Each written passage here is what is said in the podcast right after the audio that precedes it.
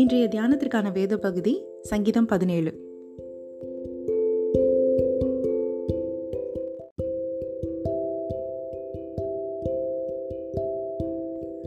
தாவிதின் சங்கீதம் கத்தாவே நியாயத்தை கேட்டருளும் என் கூப்பிடுதலை கவனியும். கபடமில்லாத உதடுகளின் என்று பிறக்கும் என் விண்ணப்பத்திற்கு செவி கொடும் உம்முடைய சந்நிதியில் இருந்து என் நியாயம் வெளிப்படுவதாக உம்முடைய கண்கள் நியாயமானவைகளை நோக்குவதாக. நீர் என் இருதயத்தை பரிசோதித்து ராகாலத்தில் அதை விசாரித்து என்னை புடமிட்டு பார்த்தும் ஒன்றும் காணாதிருக்கிறீர். என் வாய் மீறாதபடிக்கு தீர்மானம் பண்ணினேன்.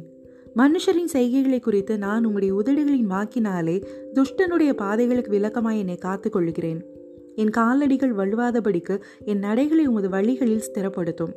தேவனே நான் உம்மை நோக்கி கெஞ்சுகிறேன். எனக்கு செவி கொடுக்கிறீர். என்னிடத்தில் உம்முடைய செவியை சாய்த்து என் வார்த்தையை கேட்டுள்ளும் உம்மை நம்புகிறவர்களே அவர்களுக்கு விரோதமாய் எழும்புகிறவர்கள் என்று உமது வலது கரத்தினால் தப்பித்து ரசிக்கிறவரே உம்முடைய அதிசயமான கிருபையை விளங்க பண்ணும். கண்மணியைப் போல என்னை காத்திருளும். என்னை ஒடுக்குகிற துன்மார்க்கருக்கும் என்னை சூழ்ந்து கொள்கிற என் பிராண பகைஞருக்கும் மறைவாக உம்முடைய செட்டைகளின் நிழலிலே என்னை காப்பாற்றும். அவர்கள் நினந்துண்ணி இருக்கிறார்கள் தங்கள் வாயினால் வீம்பு பேசுகிறார்கள். நாங்கள் செல்லும் பாதைகளில் இப்பொழுது எங்களை வளைந்து கொண்டார்கள். எங்களை தரையிலே தள்ளும்படி அவர்கள் கண்கள் எங்களை நோக்கி கொண்டிருக்கிறது. பீறுகிறதற்கு ஆவல் உள்ள சிங்கத்துக்கும் மறைவிடங்களில் பதிவிருக்கிற பால சிங்கத்துக்கும் ஒப்பாயிருக்கிறார்கள். கர்த்தாவே நீர் எழுந்திருந்து அவனுக்கு எதிரிட்டு அவனை மடங்கடியும். கர்த்தாவே என் ஆத்துமாவே துன்மார்க்கனுடைய கைக்கு உம்முடைய பட்டயத்தினால் தப்புவியும்.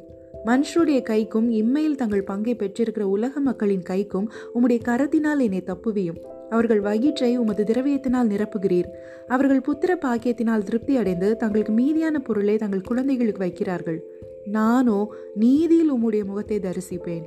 நான் விழிக்கும் போது உமது சாயலால் திருப்தியாவேன்.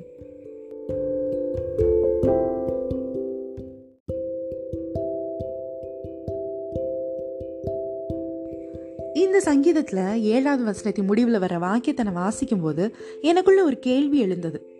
தாவிது கர்த்தரிடம் சும்மா உம்முடைய கிருபையை விளங்க பண்ணும்னு சொல்லாமல் உம்முடைய அதிசயமான கிருபையை விளங்க பண்ணும்னு ஏன் சொல்லணும்? ஏன் இந்த இடத்துல அவர் அதிசயங்கிற வார்த்தையை ஸ்பெசிஃபிக்காக மென்ஷன் பண்ணணும்? ஆங்கில வேதாகமத்தில் ஷோ தாய் மார்வலஸ் லவ்விங் கைண்ட்னஸ்னு எழுதப்பட்டிருக்கு. அதிசயங்கிற வார்த்தைக்கு அந்த இடத்துல மார்வலஸ்ங்கிற பதத்தை யூஸ் பண்ணியிருக்காங்க. அதை வச்சு யோசிக்கும் போது கர்த்தருடைய கிருபை மார்வலஸாக ஒண்டர்ஃபுல்லாக வேணும்னு தாவிது கேட்குறதா அர்த்தம் ஆகுது. கர்த்தருடைய கிருபங்கிறது எப்போவுமே மாறாமல் இருக்கிற ஒன்று நாம் நிற்பதும் நிர்மூலமாகாதிருப்பதும் கர்த்தருடைய கிருபை. அதுவும் கர்த்தருடைய பிள்ளைகளுக்கு எப்போவுமே கர்த்தருடைய கண்களில் கிருபை கிடைக்கும். தாவிது கூட சங்கீதம் எண்பத்தி ஆறில் ஆனாலும் ஆண்டவரே நீர் மன உருக்கமும் இரக்கமும் நீடிய பொறுமையும் பூரண கிருபையும் சத்தியம் உள்ள தெய்வம்னு சொல்வார். அவ்வாறு கர்த்தர் பூரண கிருபை உள்ளவர். Holy completely totally merciful God இங்க தாவிது கர்த்தரிடம் உம்முடைய அதிசயமான கிருபையை விளங்க பண்ணோம்னு கேட்குறாரு எப்போதும் இருக்கிற கர்த்தருடைய கிருபையை விட கொஞ்சம் ஸ்பெஷலாக தாவிது கேட்குறாரு. ஆர்டினரியாக எப்போவுமே காட்டுற கிருபையை விட ஸ்பெஷல் ஃபேவரை காட்டுங்க ஏசப்பா அப்படின்னு கர்த்தரிடம் சொல்கிறார் ஏன்னா இப்போ தாவிது இருக்கிற சூழ்நிலையில் தாவிதுடைய ஜெபம் ஒரு விண்ணப்பமாக இருக்குது ஒரு அவசர உதவியாக தேவைப்படுது. அதுக்காக தான் அவர் ஸ்பெஷல் ஃபேவர் கேட்குறாரு.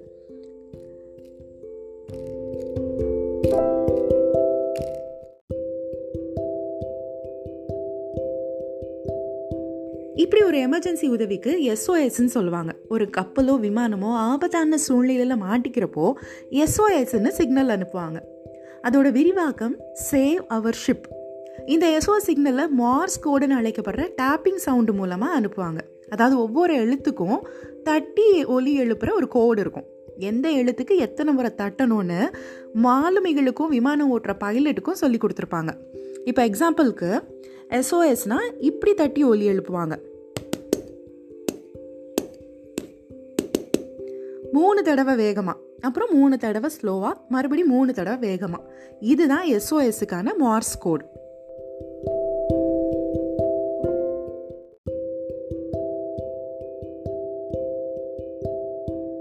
தாவிது இந்த சங்கீதத்தில் அப்படி ஒரு எஸ்ஓஎஸ் சிக்னலாக தான் இந்த வார்த்தையை யூஸ் பண்ணியிருக்கார். உங்களுடைய அதிசயமான கிருபையை விளங்க பண்ணும்னு. அவருக்கு என்ன ஆபத்துன்னு வசனம் பத்துலேருந்து பதினாலு வரையும் சொல்லியிருப்பார். அதுவும் வசனம் பன்னிரெண்டில் தன்னுடைய சத்துருக்கள் எவ்வளோ ஆபத்தானவர்கள்னு அவங்கள சிங்கங்களோட கம்பேர் பண்ணி சொல்லுவார். அப்படி சத்துருக்களிடமிருந்து தப்பிக்கிறதுக்கு தாவிதுக்கு கர்த்தருடைய அதிசயமான கிருபை தேவைப்படுது. எப்போ இருக்கிறத விட ஸ்பெஷலாக அதிசயமாக மார்வலஸான கிருபையால் தான் தன்னை கர்த்தை தப்பு வைக்க முடியும்னு அவர் புரிஞ்சுக்கிட்டு ஒரு எமர்ஜென்சி அழைப்பு விடுக்கிறார். பிரியமானவர்களே எந்த சூழ்நிலையிலையும் நமக்கான மார்ஸ் கோடு ஜபந்தான் எஸ்ஓஎஸ்னு சேவ் அவர் சோல் அப்படின்னு நம்ம கர்த்தர் இடத்துல நம்ம அவருடைய ஸ்பெஷலான கவனத்திற்காக கிருபைக்காக நம்ம ஜெபிக்கிறப்போ கர்த்த தீவிரத்து வந்து நம்மளை நம்முடைய சத்ருவின் கைக்கு தப்புவித்து நம்மை கண்மணியை போல் காத்திருள்வார். வசனம் எட்டு அதுதான் சொல்லுது. கண்மணியை போல் என்னை காத்திருளும். நாமும் கர்த்தர் இடத்துல கத்தாவி நீர் என்னை கண்மணியை போல் காத்திருளும் அப்படின்னு சொல்லுவோம். அவருடைய அதிசயமான கிருபை நம்மளை காக்கும். ஆமேன்.